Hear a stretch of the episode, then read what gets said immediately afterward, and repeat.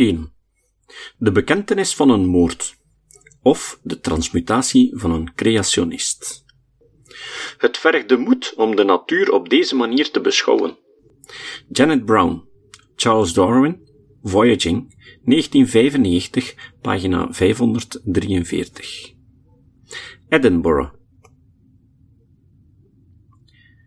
Charles Robert Darwin 1809 tot 1882, groeide op in een intellectueel klimaat waarvan het geloof in de goedheid, doelgerichtheid en onveranderlijkheid van de natuur een van de pijlers was. Evolutionaire denkbeelden waren wel al sinds de 18e eeuw in omloop, maar ze konden het statische en essentialistische natuurbeeld van die tijd niet ernstig bedreigen. Soorten, dacht men, zijn onveranderlijk. Ze bezitten een door God gecreëerde essentie die niet kan evolueren. Net zoals de definitie, of essentie, van wiskundige objecten niet kan veranderen. Het essentialisme lag ook ten grondslag aan het heersende creationisme dat stelt dat soorten afzonderlijk geschapen zijn, zoals in het boek Genesis beschreven wordt. Charles was wellicht al sinds zijn jeugd vertrouwd met de evolutionaire opvattingen van zijn grootvader, Erasmus Darwin, 1731 tot 1802. Eind 18e eeuw publiceerde Erasmus Zoonomia, waarin hij een hoofdstuk opnam dat aan transmutatie was gewijd. Zijn ideeën over evolutie zijn evenwel vaag en onwetenschappelijk. Het was vooral het dynamische beeld dat Erasmus schetste van de natuur, de maatschappij, de economie en de wetenschap, waardoor Charles Darwin werd beïnvloed. De evolutionaire denkbeelden van zijn grootvader vond hij niet bijzonder relevant. Charles' vader, Robert Waring Darwin, 1766 tot 1848, was een succesvol arts opgeleid in Leiden. Hij huwde Susanna Wedgwood, dochter van Josiah Wedgwood, een vriend van Erasmus Darwin. Robert Darwin slaagde erin om zijn kapitaal, vergaard door werk, huwelijk en erfenis, zodanig te vergroten dat zijn kinderen, waaronder Charles, levenslang konden retentenieren. In 1839 zou Charles zijn nicht Emma Wedgwood huwen, waardoor hij financieel nog meer onafhankelijk werd dan hij van huize uit al was. Charles' moeder stierf toen hij acht jaar oud was, waarna voornamelijk zijn oudere zussen hem opvoeden. Ze onderwezen hem in de Bijbel, die ongetwijfeld een sterke indruk op hem maakte. Dit religieuze onderricht werd gecompenseerd door de postume invloed van vrijdenker Erasmus Darwin en door de artsentraditie in de familie, waardoor waarnemingen en experimenten als belangrijker bronnen van kennis golden dan de Bijbel. Het lag min of meer voor de hand dat Charles' vader hem als student geneeskunde aan de Universiteit van Edinburgh zou inschrijven. Dat hij toen slechts 16 jaar was, sprak minder vanzelf, maar op de middelbare school leek hij zijn tijd te verspillen. Het onderwijs was bijzonder klassiek. De jonge Darwin spendeerde meer tijd aan jagen, het verzamelen van mineralen, het observeren van vogels en het uitvoeren van chemische proeven, dan aan de studie van klassieke teksten. Edinburgh was op dat moment het centrum van de maritieme biologie en Darwin werd een gepassioneerd verzamelaar van zeedieren. Hij dissecteerde ze en onderwierp ze aan microscopisch onderzoek. In Edinburgh maakte hij kennis met de arts en zooloog Robert Grant, een van de weinigen die destijds het evolutionisme genegen waren. Grant wijde hem in het evolutionisme van onder meer Lamarck in en begeleidde hem bij zijn onderzoek. In Darwins Invertebrate Program 1826 tot 1836, Preconditions for Transformism 1985, beweert Philip Sloan dat Darwin in zijn Edinburghse tijd de grondslag legde van zijn latere evolutionaire en andere opvattingen. Oudere werken, bijvoorbeeld Irvin 1955 en Elseley 1958, presenteren Darwins intellectuele ontwikkeling als een langzame overgang van een creationist en statisch naar een dynamisch en evolutionair natuurbeeld. Sommige auteurs verwijzen daarbij naar zijn reis met de Beagle op 22-jarige leeftijd en naar zijn lectuur van Thomas Malthus' werk in 1838 als de meest cruciale gebeurtenissen.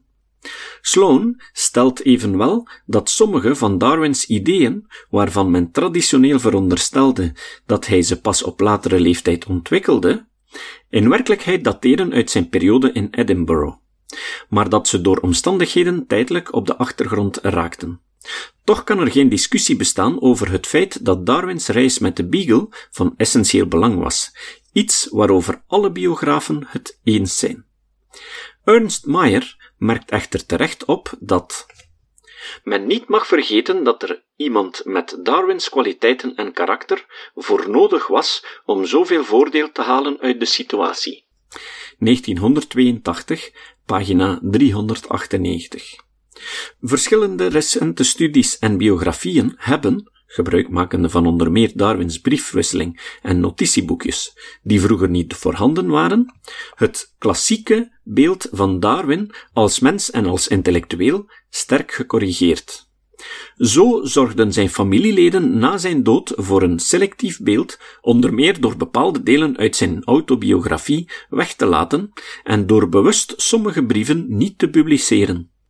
De censuur gold vooral voor zijn opvattingen over religie. De familie vreesde dat hij hierdoor bij de publieke opinie in een negatief licht zou komen te staan. Darwin, op 67-jarige leeftijd, schreef zijn autobiografie niet met het oog op publicatie. Na zijn dood werd ze toch uitgegeven, zij het onvolledig. Pas in 1958 publiceerde Nora Barlow, zijn kleindochter, de volledige tekst. Ernst Meyer schrijft hierover Jammer genoeg is dit document helemaal niet betrouwbaar. Niet alleen omdat zijn geheugen hem soms in de steek liet, maar ook omdat het geschreven is met die overdreven Victoriaanse bescheidenheid die Darwin ertoe bracht zijn eigen verwezenlijkingen en de waarde van zijn kennis te kleineren. Biografen hebben hem te zeer op zijn woord genomen, in het bijzonder daar waar Darwin geringschattende uitspraken over zijn eigen kwaliteiten deed, en vroegen zich af hoe een dergelijk onontwikkelde Suffert de ontwerper van misschien wel de grootste intellectuele revolutie ooit kon worden. 1982, pagina 394. In Edinburgh kwam Darwins passie voor de natuur tot volle ontplooiing. Geïnspireerd door zijn mentor Robert Grant concentreerde hij zich een tijd lang op de zogenaamde zoofieten. Grant, geheel in de lijn van het Great Chain of Being denken, nam aan dat zoofieten een brug vormen tussen planten en dieren en dat de studie ervan, in het bijzonder van hun voortplantingsproces, van bijzonder wetenschappelijk nut kon zijn. Darwin was het niet eens met Grants evolutionisme. Dat was beïnvloed door Lamarck en hield na verloop van tijd het onderzoek naar zoofieten voor bekeken. Tijdens de reis met Beagle kwam de interesse ervoor evenwel weer bovendrijven. Volgens Sloan, 1985, leidde dit mede tot de ontwikkeling van zijn evolutionisme en biedt het een verklaring voor zijn levenslange interesse in de problematiek van reproductieprocessen. Later zou Darwin in Cambridge sterk onder invloed komen van botanist John Henslow. Volgens Henslow tonen de scheikundige eigenschappen van dieren en planten voldoende aan dat ze twee afzonderlijke categorieën vormen. Bij gevolg kunnen de zoofieten geen brugfunctie vervullen, want er bestaat geen brug. Wegens Darwins grote interesse in biologische vraagstukken kwam van studeren, tenminste van wat verondersteld werd gestudeerd te worden, opnieuw niet bijster veel terecht, met uitzondering van scheikunde had hij een hekel aan alle cursussen. Vooral de lessen geologie vond hij oeverloos saai. Later schreef hij over die lessen in zijn autobiografie. Het enige resultaat was dat ik besloot mijn hele leven nooit meer een boek over geologie te lezen of op welke manier ook deze wetenschap te bestuderen. Pagina 45 en 46. Zoals bekend slagen docenten er vaak in bij studenten aanwezige interesses vakkundig de kop in te drukken.